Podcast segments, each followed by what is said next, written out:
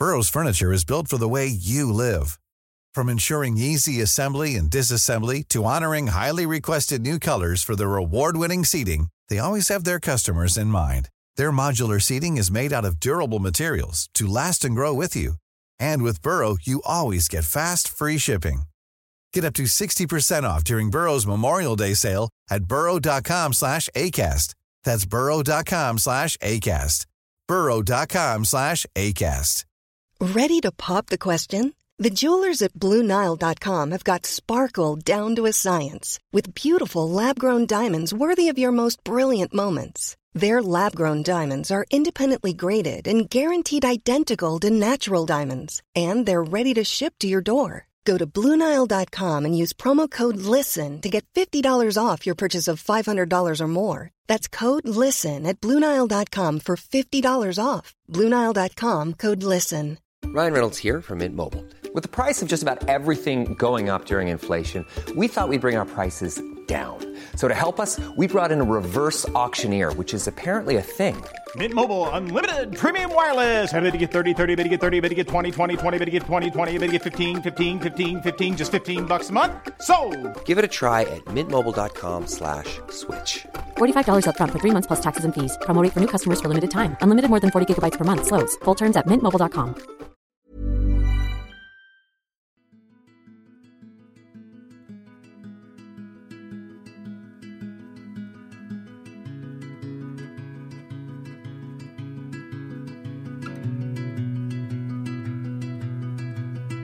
Hej och varmt välkomna till podden Sorgsnack. Det här är en podd som berör allt som har med sorg och svåra förluster att göra. När livet inte blev som vi hade tänkt, när något oväntat händer och hela ens liv vänds upp och ner över en dag och när vi tvingas ta farväl av någon vi älskar. Min förhoppning är att genom podden bidra till att hjälpa andra människor, ge stöd, utbilda och sprida kunskap och inte minst inge hopp. Jag som gör podden heter Lia Persson, är journalist i grunden och även certifierad handledare i sorgbearbetning. Idén till podden föddes ett år efter att jag förlorade mitt första barn. Det här var början på mitt nya liv. Livet som nybliven mamma och samtidigt änglamamma.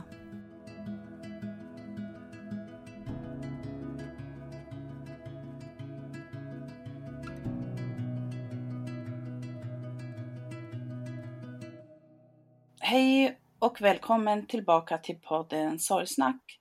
Det här är sista avsnittet nu under juni månad som kommer att släppas. Som är en del av eh, det temat som jag har haft under juni. Sorg ur det manliga perspektivet.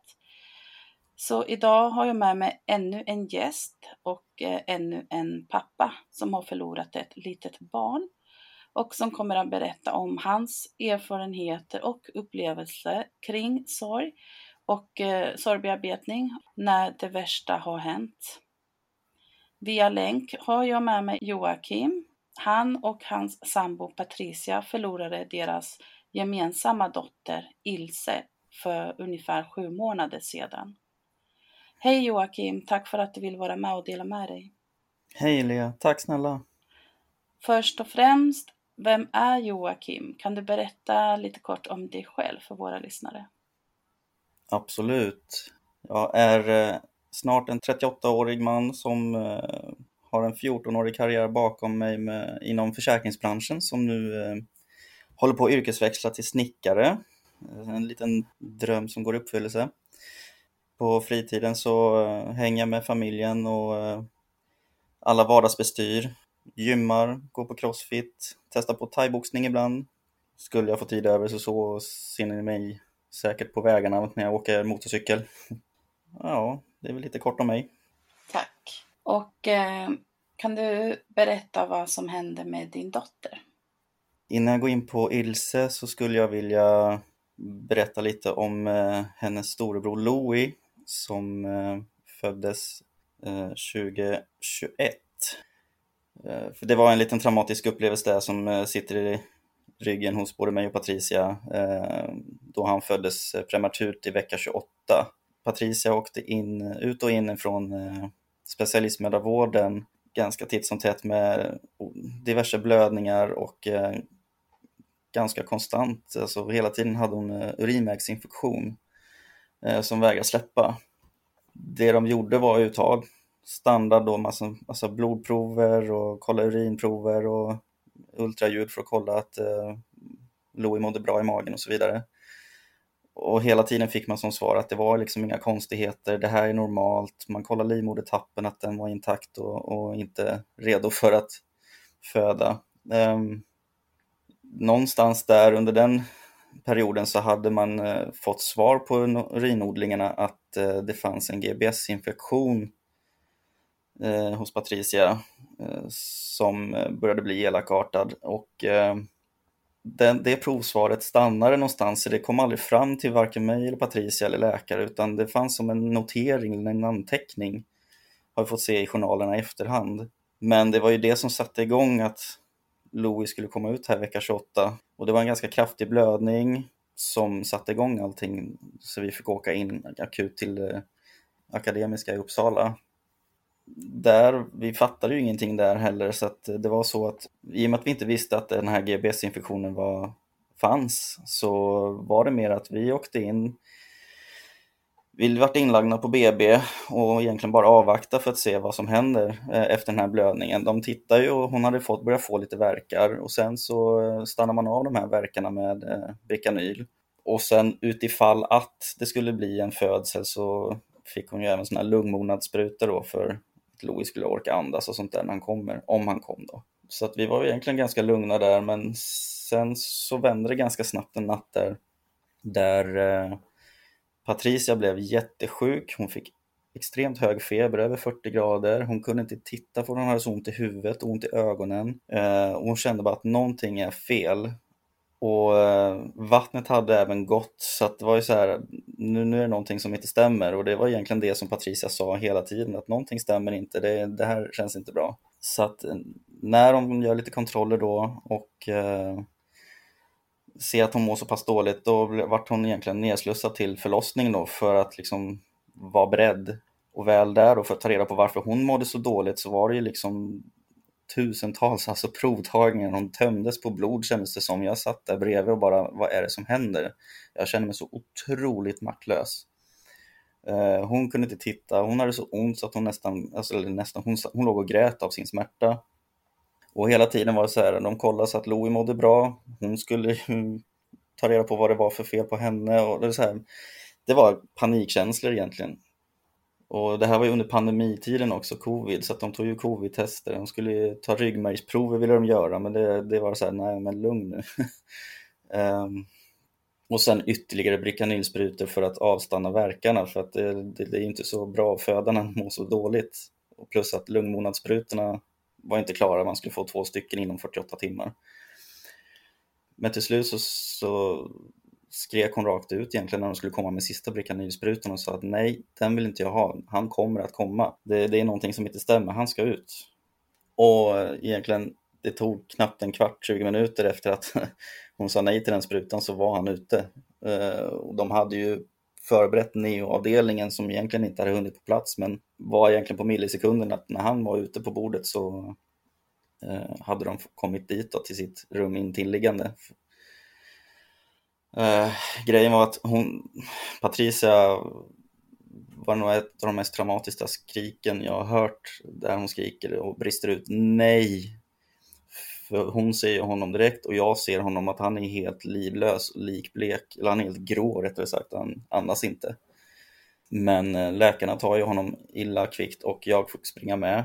Och inne i det andra rummet då så påbörjar de då det här med att ja, men, rensa från vätska i lungor eller, och i hals och, och se till att han börjar andas och få igång hjärtat och så vidare.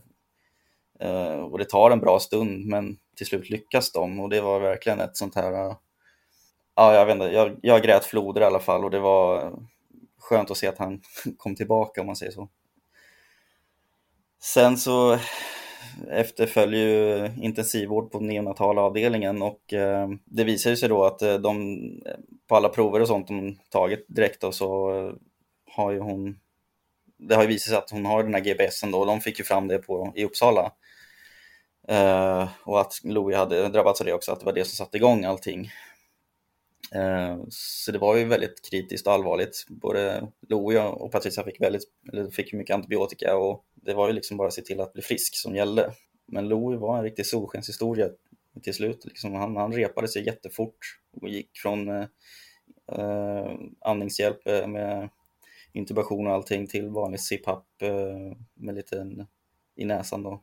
Ja, det var en tuff period i alla fall på Neo. Vi var där, liksom, det var två månaders vård som gällde för honom. Men då att vi i efterhand har fått veta att det här hade ju kunnat undvikas om man då hade fått nys om den här GBS-infektionen i tid och kunna ge antibiotika när han var i magen. Då kanske han hade gått tiden ut istället. Man vet ju inte. Men det som sagt, det här var en jobbig tid som vi inte riktigt hann bearbeta eh, efteråt, utan allt gick ju i ett. Sen kommer vi då till eh, Ilse då, gravida med henne och eh, blev såklart jätteglada. Hur långt efter Louis var det här då? När ni blev gravida? Ja, det var, han var, nu ska vi se, och det här med datum och män, vet du, vi ska se. ja. Eh, I, I april någonstans 2022, sen, ja, ett halvår efter ungefär att Louis föddes. Nej, åtta månader efter eh, blev vi gravida med Ilse. Vi var såklart jättelyckliga eh, och kände att ett helsyskon till Louie vore ju alldeles underbart. När barnen har varit här varannan vecka så eh, de veckorna som det är bara Louie och hans äldsta eh, stora syster då så han är rastlös och han saknar syskonen helt klart. Så att få ett helsyskon till honom var ju verkligen någonting vi ville. Men samtidigt med den här graviditeten så, så vart det ju lite så här eh, flashbacks och oroligheter som vi kände liksom, men nu vill vi verkligen ha koll på att det inte kommer tillbaka någon infektion eller att det är någonting som gör att vi återupplever samma trauma som vi hade med Louie. Så att eh, vi hade en klockren barnmorska här i Bålsta som var helt införstådd med historiken med Louie och eh, vi hade mycket tätare kontroller med urinprov och blodprov och eh, ja, men egentligen hade konstant kontakt med vården för att se till att allting gick smärtfritt i graviditeten. Och det kändes faktiskt väldigt bra alltså, under en längre period och, och även fast man var orolig. Men det, det var, en, skö, det var en, en, en härlig graviditet. Det var liksom mycket förväntansfullt och det var det skulle bli bra. Alltså det kändes som att vi skulle få revansch från Louis traumatiska eh, födsel.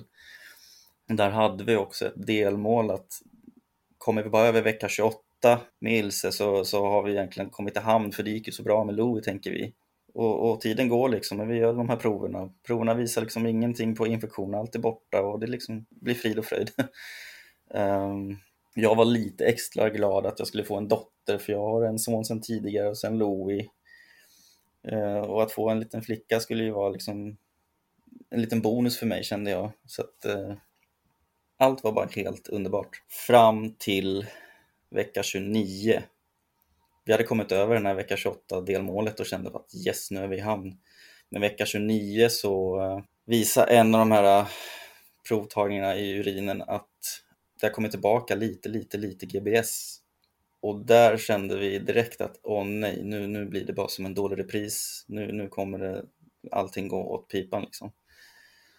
Vi får veta att mängden GBS i hennes urin var extremt liten.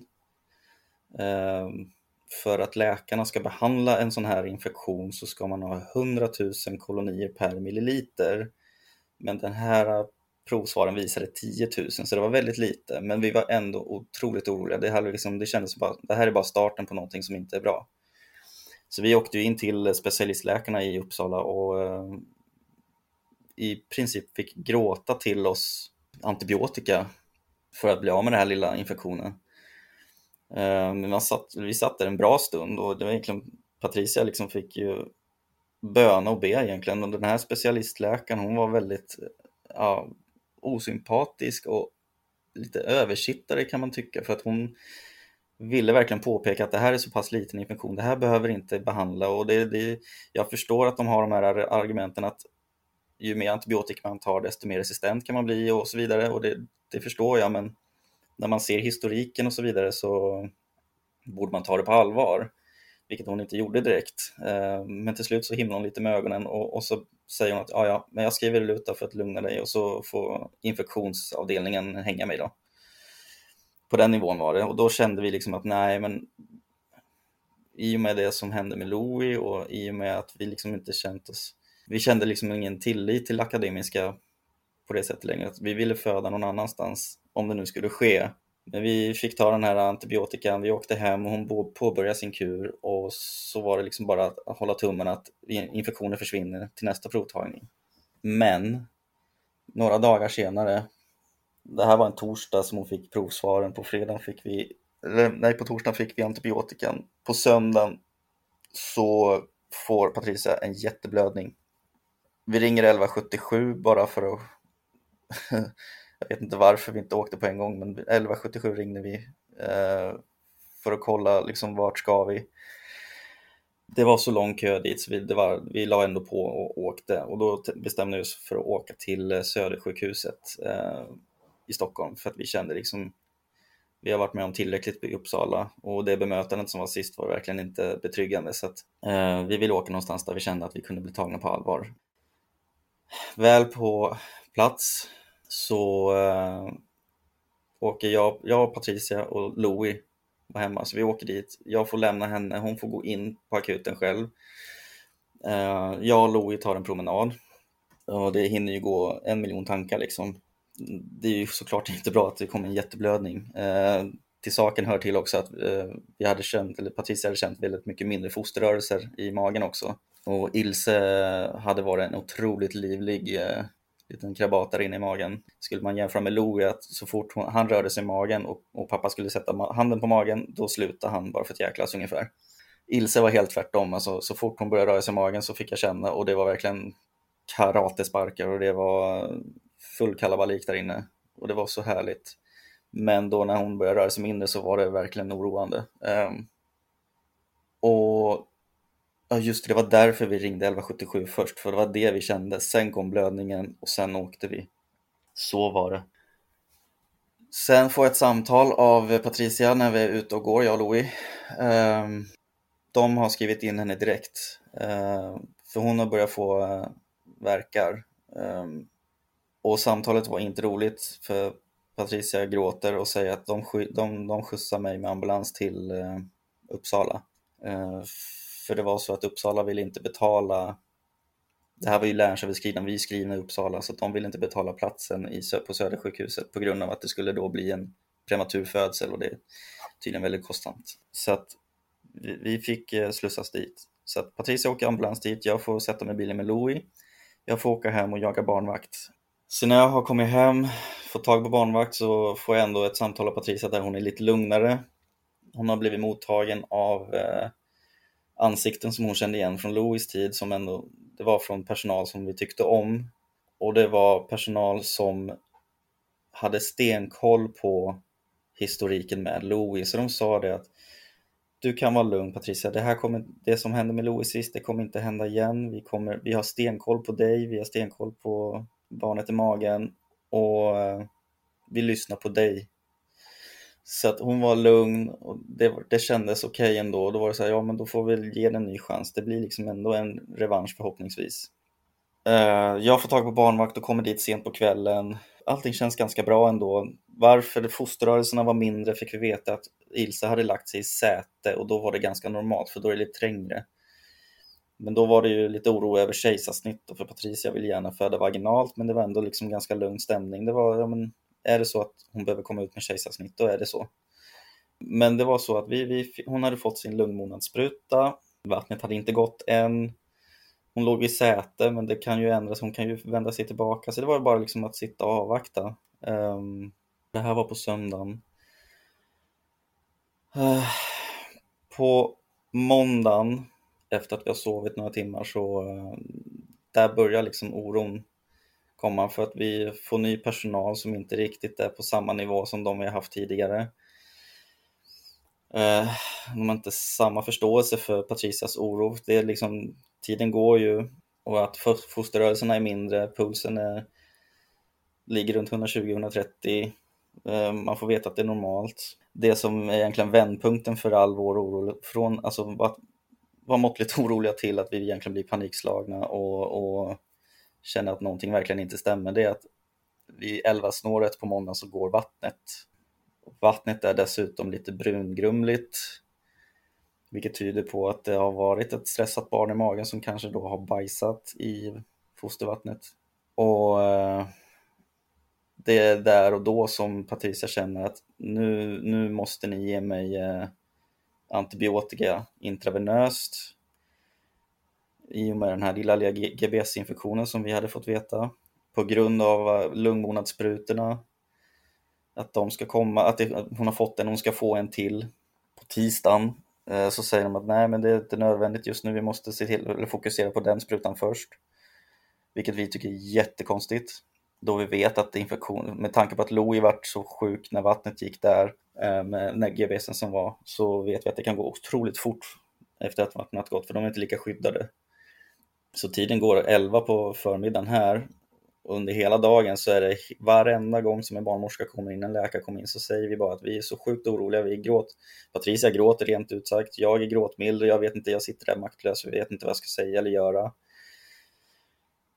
Vi säger bara liksom att ta, alltså egentligen ta, ta ut henne, det här känns som en, alltså en otroligt dålig repris från förra gången vi var här. Mm, det känns inte som att de lyssnar på Patricia, som ändå har fött fem barn sedan tidigare. Men det, de lugnar oss hela tiden med att säga att men Patricia, du är inte sjuk, du mår inte dåligt. Du visar inga infektionstecken, de kollar CTG, de, Ilse mår bra i magen. Uh, pulsen håller sig stabil liksom.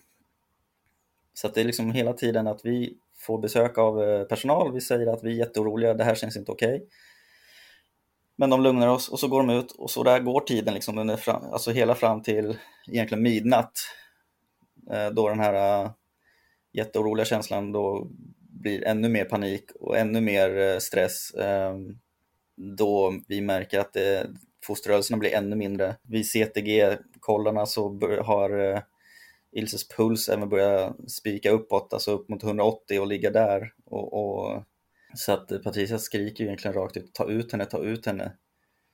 Och jag vet liksom inte vad jag ska ta vägen. Jag, jag, jag liksom säger också det, hela, det här är en jättedålig repris, det här känns inte alls bra. Jag, vad ska jag mer göra? Jag kan, jag kan ju inte det här heller. Och det, jag försöker ju vara den starka och lugna i det hela fast det är svårt. Men när läkaren säger att men det är lugnt Patricia, du mår bra, det, vi håller koll, vi har monitorer utanför, vi, vi tittar hela tiden och vi är konstant uppkopplade mot CTG för att kolla puls.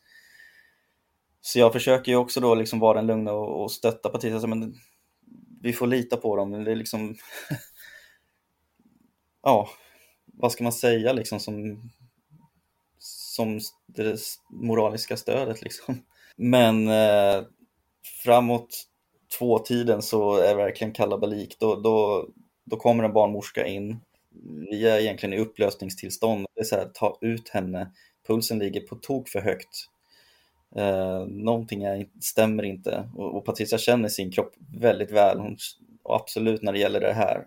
Och när hon säger att ta ut henne, det är någonting som inte stämmer, så får hon till svar att det är lugnt, du är inte sjuk.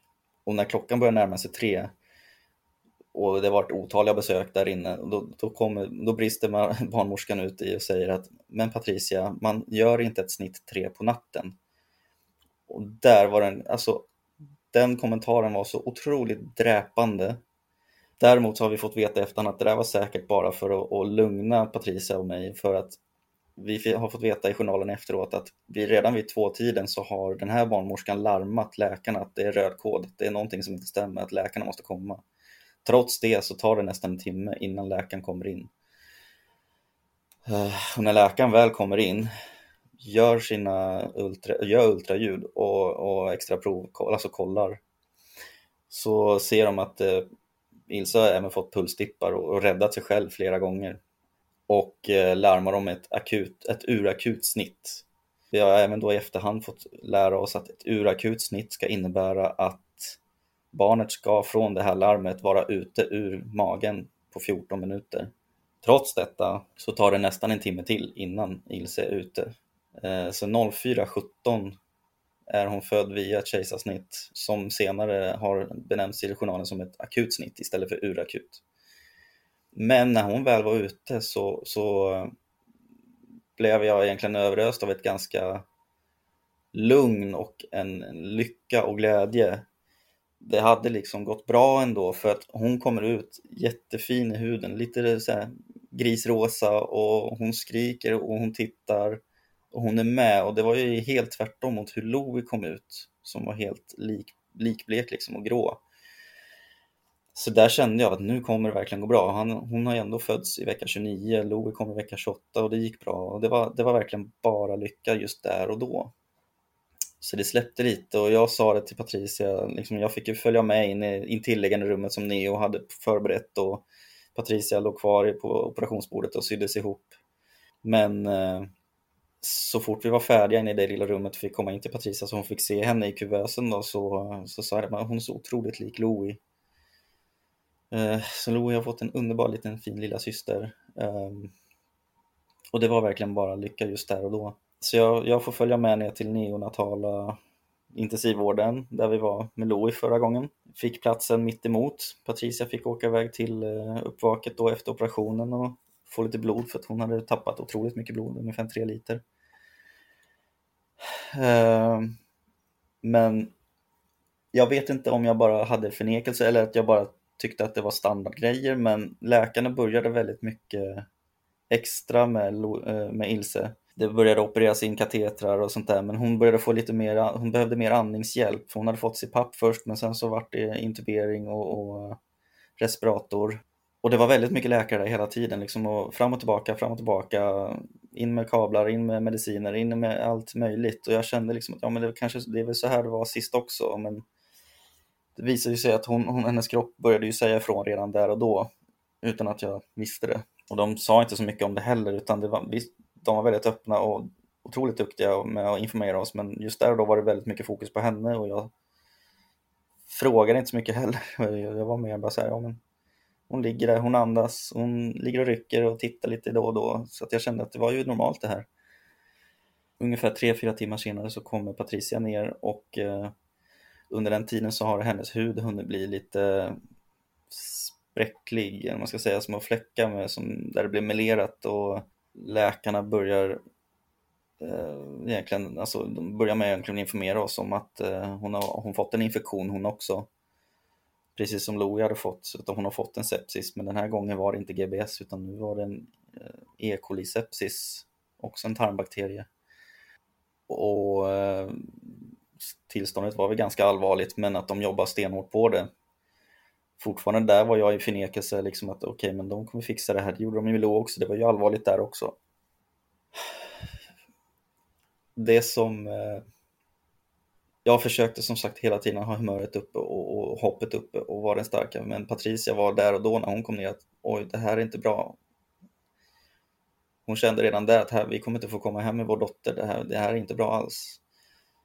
Jag kände ju då att hon var väl lite väl dramatisk. Jag tänkte att hon har ju fortfarande traumat med Louie bakom sig och, och det är lätt att tänka det värsta hela tiden.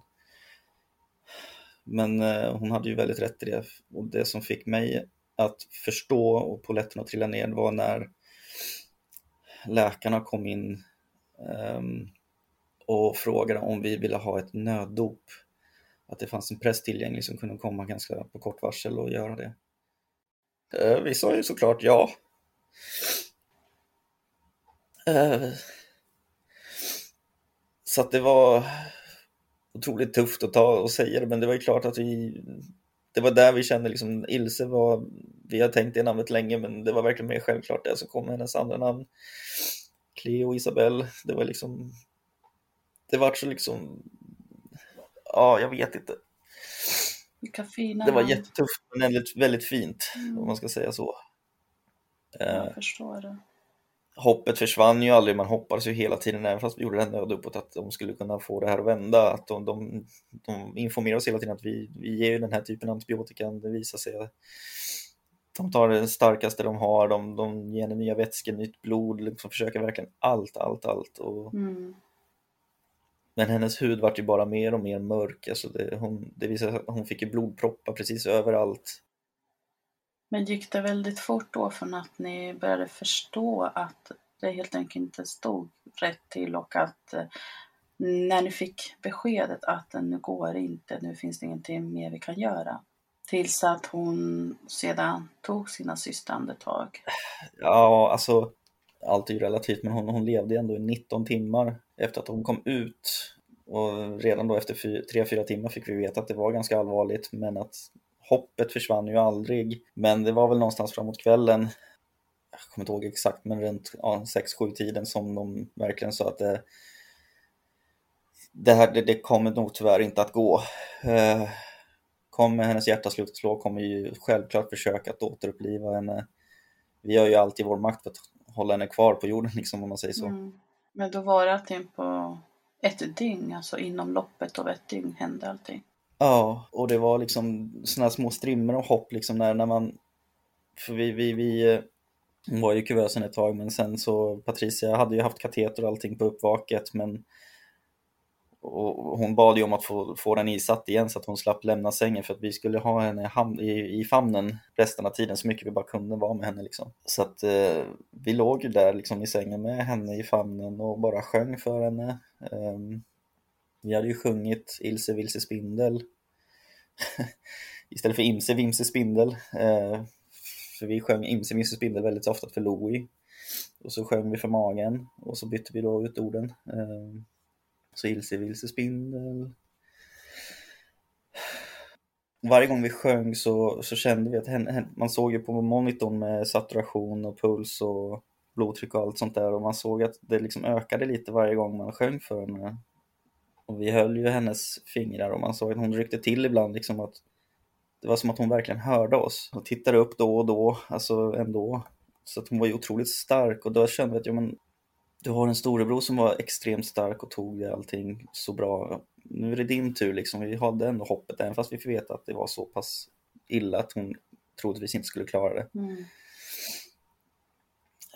Men när eh, framåt 11 då så eh, hade vi fått dit, eller vi hade fått dit vår familj, min mamma, min syster, hennes man och eh, Patricias mamma, syster och bror hade ju hunnit komma upp. Vi hade ju ringt dem eh, under dagen och berättat att det var väldigt kritiskt och att vi gärna ville ha stödet. Så vi hade ändå nära och kära runt oss när, när sista andetagen tog, så det var runt 11 tiden. Och när vi såg på monitorn att eh, pulsen var på väg ner, syresättningen var på väg att försvinna och att det var verkligen, ja men nu, nu, nu kommer hon att ge upp. Och då, då sa vi att det är okej okay, Ilse, det är... Vi är tacksamma för den tiden vi fick. Det är okej. Okay. Ja, nej, det är det svåraste man kan göra som förälder. Äh, hjärtat gick verkligen i tusen bitar. När de stängde av apparaterna och hon bara låg där livlös. Hon var så otroligt fin trots sin mörka hud och det gjorde så jäkla ont. Eh, man har gråtit förr men aldrig på det här sättet. Det är jättelätt att säga att ja, men du kommer inte förstå förrän du har varit med om det själv och det är, egentligen, det är verkligen så. Eh, så det, det är obeskrivligt helt enkelt. Ja, det är det. Det är inget som någon förälder ska någonsin få uppleva egentligen. Barn ska ju inte Nej. dö helt enkelt. Så är det. Det är eh, alldeles för många barn som gör det. Och att man inte kommer längre 2023 liksom. Men eh, vi fick väldigt fin tid med Ilse efteråt. Det var en otroligt eh, professionell och beundransvärd personal på neonatala och det tyckte vi under Louis tid också men här var det extra tydligt för att då vi fick hela hela avdelningen, för, eller hela just det rummet eh, för oss själva i ett par timmar innan de eh, ordnade till ett annat rum intilliggande bara för oss. Och de sa hela tiden att ni får stanna hur länge ni vill, eh, vi finns här för er och det fråga precis vad som helst. Vi, man vet ju inte, vi har aldrig varit med om det här innan.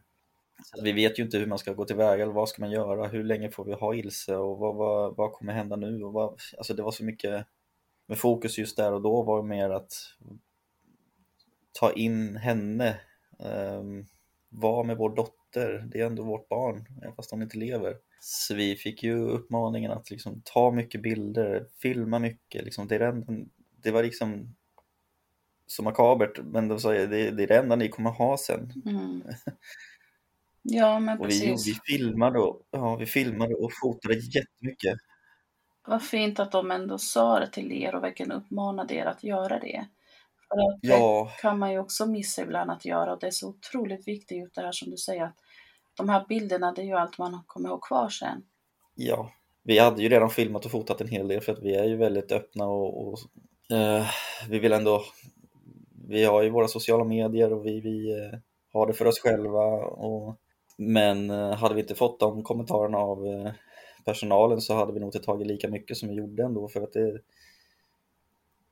det var verkligen lite så här, ja, ni har rätt, vi måste verkligen ta ännu mer, vi måste ta så mycket vi kan. Den situationen är det inte så lätt att man själv liksom börjar tänka Nej. på sådana saker, eller man, man, gör ju inte det, man försöker bara överleva och allt Exakt. annat blir ju liksom försvinner egentligen. Precis, så att eh, när vi var i det rummet också, så det nya rummet som vi blev inslussade till, det, det, det var mycket liksom att hålla henne, hålla om henne, vi, vi, vi pysslade om henne med att byta blöja och byta kläder, tog filmer och videos, vi fick sånger och låtar skickade till oss som vi tog in med all tacksamhet. Det var ju till exempel den här blomma, låten Blomma från Lancelot som vi fick av en följare som verkligen träffade klockrent. Så det var verkligen, det är Ilses låt. Jättefin låt. Vi fick hjälp att ta hand och fotavtryck av personalen och det, det var bara liksom för att få vara, bara få vara ett par dygn med henne, det var, det var så otroligt värt och, och tacksamt. Men sen kom ju verkligheten också, vi ska ju tillbaka till våra andra barn och överleva. Det, det är fler att ta hand om än bara mig och Patricia. Så att... Och hur var det då sen när ni väl kom hem? Det var otroligt tufft. Men så här i efterhand kanske det som har fått oss att överleva också. Eh, att bara kunna egentligen stänga av och lägga ett lock på och fokusera på andra. För jag vet inte, hade det bara varit Patricia och jag och inga barn i övrigt så hade vi nog bara legat i sängen och typ försvunnit. Men det blev ju ändå att vi fick ta hand om det basala, liksom att man ska ta sig upp på morgonen, de ska till skola och förskola, de ska ha frukost, middag, allt det här. Och, eh, vi fick ju jättebra stöttning från eh, familj och hjälp med liksom städning och tvättning och, och, och, mat och sånt där. Men vi är ändå uppe och ser till att vardagen funkar liksom. Men det, det är svårt att möta barnens sorg i, och, och samtidigt ta hand om sin egen. Det, vissa stunder var ju jättejobbiga, liksom att man ville bara försvinna och be barnen vara tysta eller någonting. Alltså minsta oljud var ju väldigt känsligt liksom. Eller... Ryan Reynolds here from Mint Mobile. With the price of just about everything going up during inflation, we thought we'd bring our prices down. So to help us, we brought in a reverse auctioneer, which is apparently a thing. Mint Mobile unlimited premium wireless. Ready to get 30, 30, bit to get 30, bit to get 20, 20, 20, bit to get 20, 20, bit to get 15, 15, 15, 15 just 15 bucks a month. So, Give it a try at mintmobile.com/switch. slash $45 upfront for three months plus taxes and fees. Promo for new customers for limited time. Unlimited more than 40 gigabytes per month. Slows. Full terms at mintmobile.com. Everyone knows therapy is great for solving problems, but getting therapy has its own problems too, like finding the right therapist, fitting into their schedule, and of course, the cost. Well, BetterHelp can solve those problems. It's totally online and built around your schedule. It's surprisingly affordable too. Connect with a credentialed therapist by phone, video, or online chat, all from the comfort of your home. Visit betterhelp.com to learn more and save 10% on your first month. That's BetterHelp H E L P. Mm, men hur gjorde ni Samtidigt det då? så- Hur hanterade du det? För min del, eh, jag har väldigt lätt att distansera mig, alltså att jag blir apatisk eller att jag blir frånvarande i, i mitt huvud. Eh, Det är verkligen där jag och Patricia krockade som mest, för hon har ju väldigt, hon, hon är typen som när hon mår dåligt så håller hon sig igång istället och fokuserar på annat medan jag stänger in mig och, och vill bara vara i fred egentligen. Så att många gånger så var det liksom att vi hamnade i clinch för att jag satt och latade och medan jag tyckte att hon var alldeles för aktiv och tyckte att hon kunde liksom stanna ner lite, lugna ner lite och, och tillåt dig att må dåligt, eller man ska säga. Mm. Det får vara lite stökigt här eller eh, tvätten kan ligga någon dag extra eller något sånt där. Eller ja, men ja, vad ska man säga? Ja, så ni reagerade helt enkelt lite olika Det var lite olika. Så det, det, det tog bearbetningar? Ja, exakt. Men det var egentligen de första kritiska månaderna under när vi var i chock. Men alltså efter en, två månader så började vi kanske mötas lite i varandras sorg. Men... Och det var ju fint, men det var ju efter vi hade fått kontakt med diakonerna då här lokalt i Bålsta och fått prata om vår sorg. Innan så har vi liksom inte fått egentligen luft eller tid till att göra det. För allting gick i ett efteråt med tanke på att Patricia varit sjuk efter det här också, veckan efter. Eh, hon fick ju samma sepsis för att man eh, glömde bort hennes eh, antibiotika efter snittet kan man säga. Hon gick ju på den här antibiotikakuren i tablettformen, åt inte klart den. Så det tog ju bara knappa veckan efter så var hon dålig och inlagd i fem dygn med allvarlig sepsis hon med. Och den hade visat sig vara resistent också så hon fick ju en ESBL-bildande sepsis som är resistent mot antibiotika. Så där var det liksom inte heller tid för att sörja utan var det fokus att få henne frisk. Nej men gud vad jobbigt. Ja, tillbaka till sjukhuset igen då. Ja, tillbaka till Akademiska igen då. Med Ilse liggandes i ett stilla rum nere i eh, Vineo-avdelningen. Det var ju också tufft men eh, och då samtidigt som hon ligger där på vilket ligger på gynekologiska avdelningen och där var det ju även då lite nyfödda barn med sina mödrar som man fick höra skrika och det var ju tufft i sig. Ja. Bara höra andra barn skrika och inte få ha sitt eget. Ja men verkligen. Så hjärtskärande. Otroligt. Men där fick vi ta tillfället i akt och ta upp Ilse då från stillarummet. För det var ju det när vi åkte hem från eh, efter att ha fått vara med henne några dygn så var de väldigt tydliga med att här, hon kommer ligga här hos oss i ett kylrum då som de kallar för stilla rummet. Eh, Det var lite betryggande då att man fick veta att man kunde komma dit när man ville och hälsa på henne så att säga. Så det tog vi ju tillfället i när, hon, när Patricia låg inne då. Men eh, det var ändå väldigt, väldigt tufft att vara tillbaka där. Sen eh, när hon väl blev frisk och fick komma hem så dröjde det inte länge förrän Louis blev jättesjuk. Började med lite blåsor i munnen eh, och att han åt och drack väldigt dåligt. Eh, så vi åkte ju till Enköpingsakuten först för att kolla upp det här men vart hemskickade ganska snabbt med, att, med ordinationen att ge han fortsatt ge han Ipren och Alvedon och se till att han får i sig vätska. Eh, Men han var fortfarande otroligt dålig så dagen efter så kände vi nej, det här blir inte bra. Vi åker till eh, Akademiska, till barnakuten där då. Väl där fick jag sitta med honom med en liten spruta av vätskeersättning eh, och spruta in i munnen på honom i ett par timmar. Undersökningen gick väldigt snabbt där de sa att nej men det är bara att fortsätta med Ipren, Alvedon och se till att få i honom vätska. Eh, jag frågade ju om, men blåsorna han har på munnen då, va, va, har det inte något med dem att göra? Liksom, jo, men det är klart det har med dem att göra, men det, vi kan inte säga vad det är just nu och de är alldeles för färska för att ta prover på dem. Jaha. så jag vart hemskickade, men han vart ju bara sämre och sämre så att där liksom vår, vår tillit till Akademiska var ju totalt som bortblåst. Så vi åkte faktiskt till Västerås barnsjukhus, eller barnakut. Och väl där så, eh, med historiken vi hade och hur de såg hur Louis mådde så vart vi inskrivna egentligen på, på pricken direkt. Och väl där så visade det sig att han har ju vätskebrist. Alla prov de skulle ta på honom gick knappt för att hans blodkärl sprack för att han var så uttorkad. Det slutar i alla fall med tio dygns inläggning med vätskedropp och morfin och hela balletten där han hade fått ett svårt, svårt herpesutbrott. Under den här tiden som han ligger på sjukhus planerar och utför vi även begravningen för Ilse.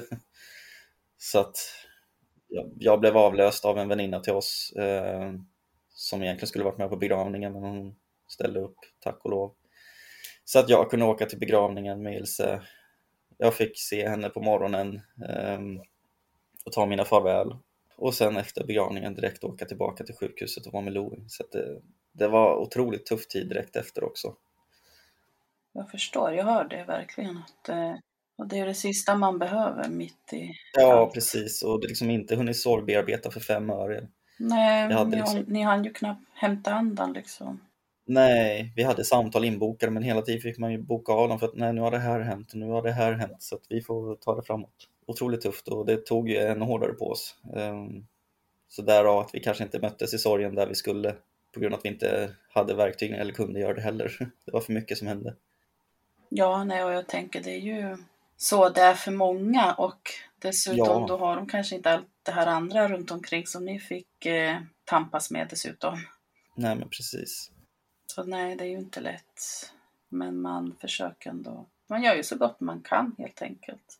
Man kan inte göra så Ja, mycket ja men det, det, det får jag ju säga att det gjorde vi ändå. Vi, jag jämförde det ofta med att jag gick in i min apatiska, mitt apatiska tillstånd men jag, ändå, jag kände mig ofta som en robot kan jag säga. Att jag, de saker som behövde göras, det mest nödvändiga, det gjorde jag liksom bara för att det var tvunget. Så att, eh, ja, Men eh, enligt dig, känner du att ni fick tillräckligt då med stöd när det kommer till eh, både vården, tänker jag, samhället i övrigt och eh, era närmaste när ni väl kom hem och kunde landa i allt det här? För att det är så viktigt med ett nätverk där man verkligen känner sig trygg i när man går igenom en sån här sak. Ja, exakt. Det är det som är så svårt att sätta finger på för att det, man har ju ingenting att jämföra med sedan tidigare. Men som jag nämnde då så min mamma och syster och eh, svåger då Eh, kom ju upp med min svärmor och svägerska, svägerska och svåger kom upp, eller ja, de fick vi ju väldigt bra stöd av till en början. Det var ju första helgen efter att vi kom hem då så var ju min mamma och syster hjälpte till lite i hemmet men det var ju mest min eh, eh, svärmor då, som hon stannade kvar en hel månad.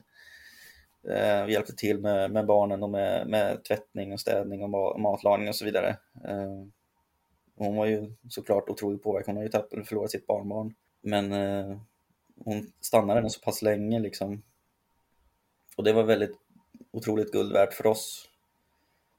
Eh, För jag vet inte om vi hade orkat liksom allt det där men så från familj och nära och kära så känner jag att vi fick bra stöttning. Fanns det någonting då som du tänkte att du hade önskat eller sett att någon hade gjort annorlunda eller mer av?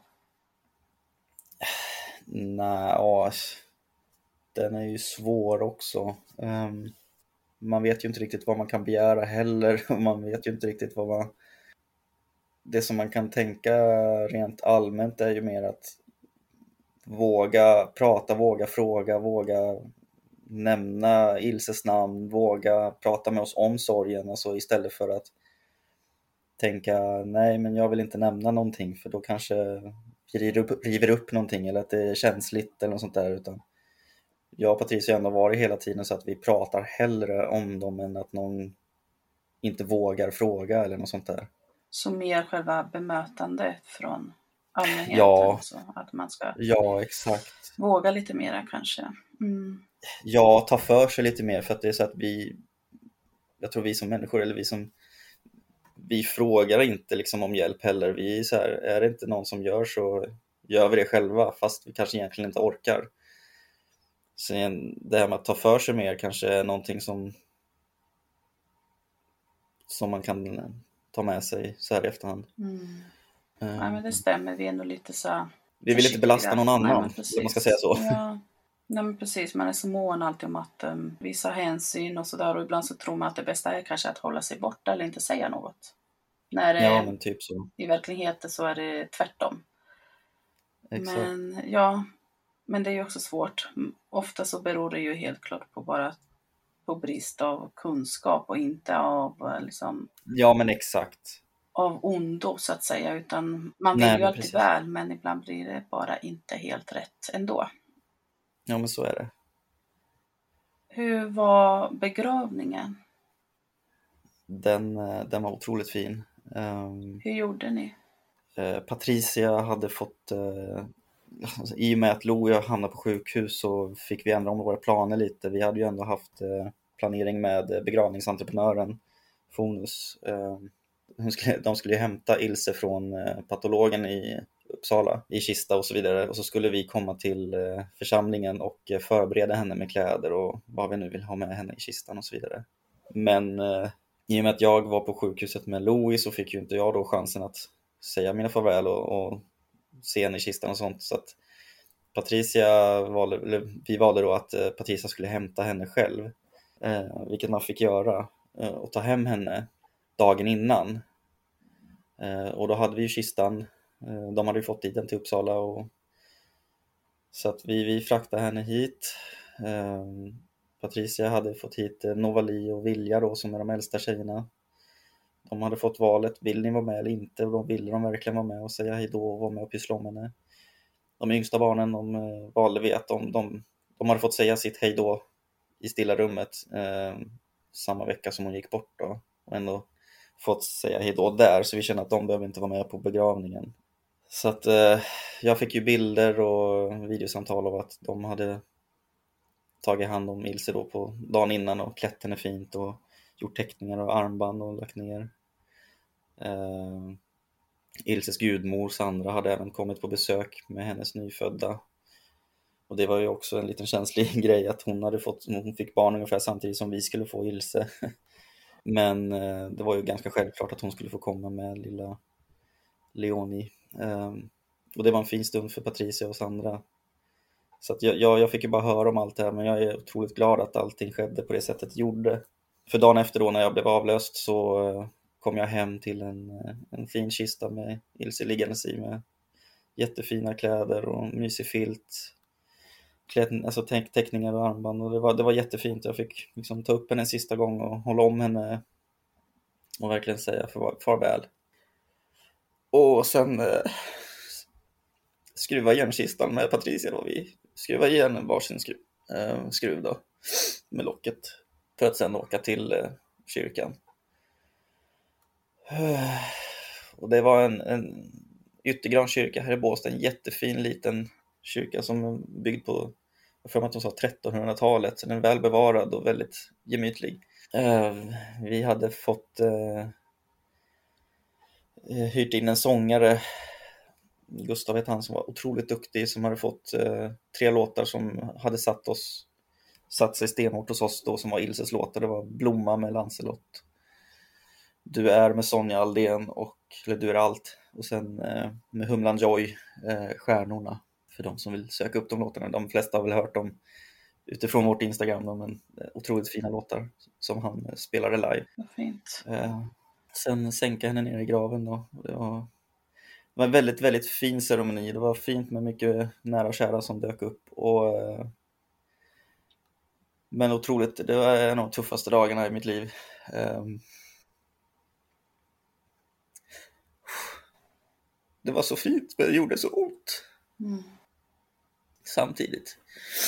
Sen efteråt hade vi en liten samling hemma med lite, vi bjöd på smörgåstårta och sådär. Men det var ju snabbt att jag och jag skulle åka tillbaka till eh, Louis då på sjukhuset så att jag åkte dit och sen så kom Patricia efter att allt folk hade lämnat. Då. Så att, men det var en otroligt fin begravning. Och vi har eh, bilder och videos därifrån också. Det var en fotograf som ställde upp och, och tog kort därifrån. Då. Och eh, nu idag så har det ju gått ungefär sju månader, eller hur? Ja, så precis. Det är, ju inte, det är ju ingen tid egentligen. Ja, för en vecka sedan så var det sju månader tror jag. Så det är ju alldeles nyss egentligen. Precis, men hur, det det. Hur känns det? Alltså hur ser sorgen ut idag? Den, vi, mår ju, vi mår ju, vad ska jag säga, vi mår bra fast vi, det är hela tiden någonting som fattas oss. Alltså det, det, att säga att vi är lyckliga, det, det, det är att ljuga just nu. Vi mår bra, vi, vi klarar av vardagen och vi, vi har rutiner och vi har glada stunder och kan skratta. Och dagarna, de dagarna blir bara fler och fler och det, man har ju kommit in mer i en vardag. Patricia har ju återgått till jobb och jag har återgått till min utbildning för att bli snickare och det liksom kom igång och träna lite och det är ju hela tiden någonting som trycker i bröstet, alltså det är hela tiden gråten är ju otroligt nära till hands oavsett vad det är. Man kan höra en låt som påminner om Ilse, man kan höra någonting som påminner om begravningen eller bara någonting som påminner om att det är något som saknas Och kan tårarna bara spruta från ingenstans.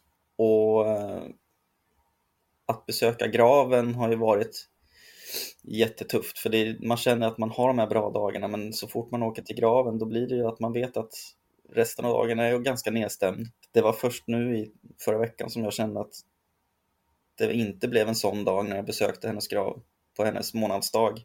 Då kände jag egentligen ett lugn eller en, en det var fridfullt. Ehm, sen om det har med vädret att göra, att det, det, är soligt och fint och att man känner att hon är där uppe och tittar på henne, det, jag kan inte sätta fingret på det, men det var en bra dag trots att det var en månadsdag som oftast brukar vara tuffare för mig, för jag brukar verkligen klappa ihop de dagarna när jag känner att nu är det den 15. Och det var den 15 november som hon gick bort och föddes.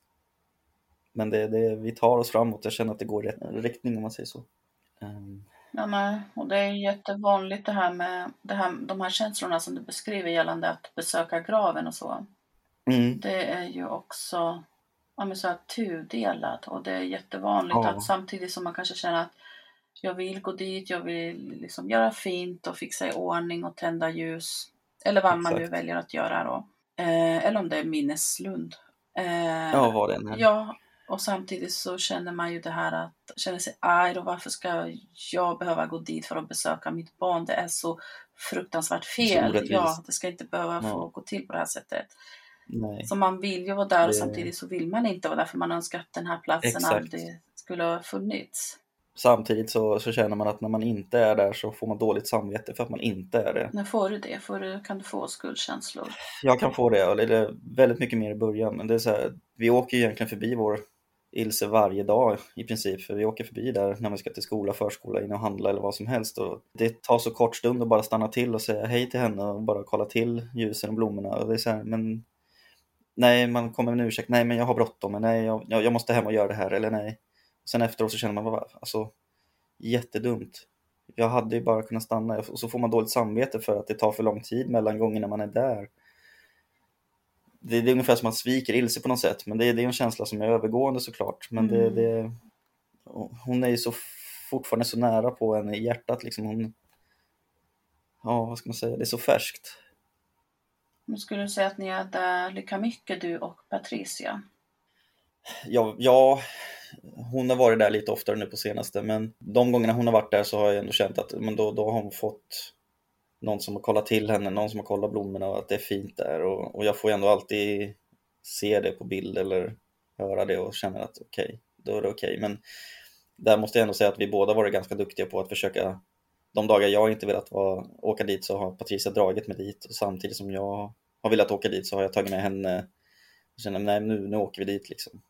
Även fast vi vet att liksom, vi kommer stå där och egentligen hulka och gråta fast man inte vill. Men det är ganska nyttigt att göra ibland också för det är mycket som byggs upp ju längre tiden går.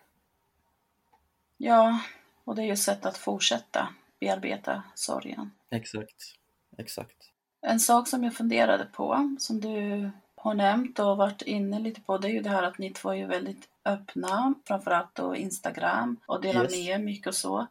Hur har den biten varit för dig som man? Och att vara öppen med det här som ni har gått och går igenom. Vad har du fått för respons? Jag måste säga att det, det, det var nog en av de största och bästa punkterna i, i min bearbetning av min sorg. För att som vi sa tidigare så är det, här händer ju så otroligt många tyvärr. Ehm, så att när jag har lagt ut och delat, ut, delat med mig av mina känslor, vad jag känner och, och, och hur det har varit så har jag ändå fått otrolig respons både från andra mammor som har förlorat sina barn men även från män faktiskt som inte har eh, kunnat sätta fingret på hur de skulle bearbeta sin sorg i sin roll som pappa till det här. Men även de som har bearbetat det på, på en längre tid liksom och, och, och gett mig tips och råd. Så att, att jag har varit öppen och delat det här har nog hjälpt mig mer än vad man kan tänka sig. Och jag och Patricia pratar ju varje, varje dag om sånt här. Alltså så fort någon, någon skriver till mig eller skriver till henne om just Ilse, hur det har hjälpt dem eller hur det, har, hur det kan hjälpa oss med tips och råd. Alltså det, jag tror, hade vi fått göra något annorlunda så hade vi nog inte gjort det här annorlunda, om man ska säga så. Mm. Så det känns bra och fint för er att ta emot sådana här Otroligt. meddelande, ja, ja, tips och råd och bara kärlek och omtanke. Eller att någon bara skriver, vi tänker på er. Ja, det kan vara minsta lilla så, så värmer det mer än man kan tänka sig. Eh, och det är 99 har varit den typen av kärlek vi har fått med stöttning och råd och tips och bara, bara kärlek. Sen finns det ju såklart en klick som tycker att det är integritetskränkande och, och, och makabert och helt fel att lägga ut bilder på sin döda dotter eller ah, egentligen allting som kretsar kring det här. Men de, de, det är en handfull jämfört med... Ja, tänker... Vi kan få tusen kommentarer som är bara kärlek och sen tio kommentarer som är av den negativa sorten. Så men visst, de, de tio kommentarerna kan ju slå lite extra hårt när man är så pass känslig och Om man har en extra inte dålig dag uppe på samma kanske. sätt. Men det, det känns bättre idag. Det, liksom, det var tuffare i början, men det, det, det är lättare att slå bort de kommentarerna idag. Ja, och oftast de som skriver så har ju som sagt ingen aning. Nej, det är brist på kunskap. Det, jag tror inte någon som har förlorat sitt barn skulle skriva på det sättet. Nej, nej, det tror inte jag heller. Eh, absolut inte. Nej, Och det, sorgen är ju ens egen, man äger sin egen sorg. Det, det, precis. det är ingen som kan berätta för dig hur du ska sörja. Nej, och det finns ju Mm, inget rätt och eller fel utan man måste göra det man själv Ja. känner. Att man vill och orkar och, och känns bra för en. Det är det allra Så det finns viktigaste. ingen rätt att säga så här sörjer jag och du måste sörja på samma sätt. Det, det går absolut inte. Nej. Men apropå det här då, tips och råd. Avslutningsvis, finns det något du vill skicka med till lyssnarna där ute som kanske går igenom samma sak just nu eller har gjort det? Eller det behöver inte vara att man har förlorat ett barn men att man går igenom en svår förlust. Ja, men absolut. Nej, men det är som jag sa nyss, alltså äg din sorg. Är, det så, är du som person att du behöver gå till jobbet och, och eh, tänka på något helt annat, gör det. Eller är du sån som behöver sitta still en månad på sofflocket, gör det. Är du sån som behöver stöttning, råd och tips från sociala medier, gör det. Alltså det, det, det, det finns som sagt inga rätt eller fel. Är det någon som säger något annat eller säger emot dig, skit i dem rent ut sagt. Det, jag har inget bättre råd att ge. Du sa ju allt det viktiga, tänker jag. Du Ja. sammanfattar det väldigt bra faktiskt. Man ska ju också bara lägga energi på sånt som man känner att man får någonting utav. Ja, men precis. Det Resten får helt enkelt vara. Det är inte lika viktigt. Nej, men precis. Ja, men Joakim, tusen, tusen tack för din tid och eh, så fint att få ta del av din och Ilses historia. Och eh, tack för att jag får bidra till att sprida Ilses berättelse vidare. Ja, men tack själv. Jättefint och det, det du gör är otroligt viktigt. Som sagt, bristen av kunskap i det här landet om eh, den här typen av sorg och bearbetning, den är, den är bristfällig. Tack ska du ha. Ja, jag håller med. Låt oss aldrig sluta prata om och minnas våra små änglar. Absolut så. Tack till dig som frekvent lyssnar till podden eller om du har precis hittat hit. Välkommen! Med det sagt så vill jag önska dig en underbar helg och eh, vi hörs igen nästa fredag som vanligt. Hej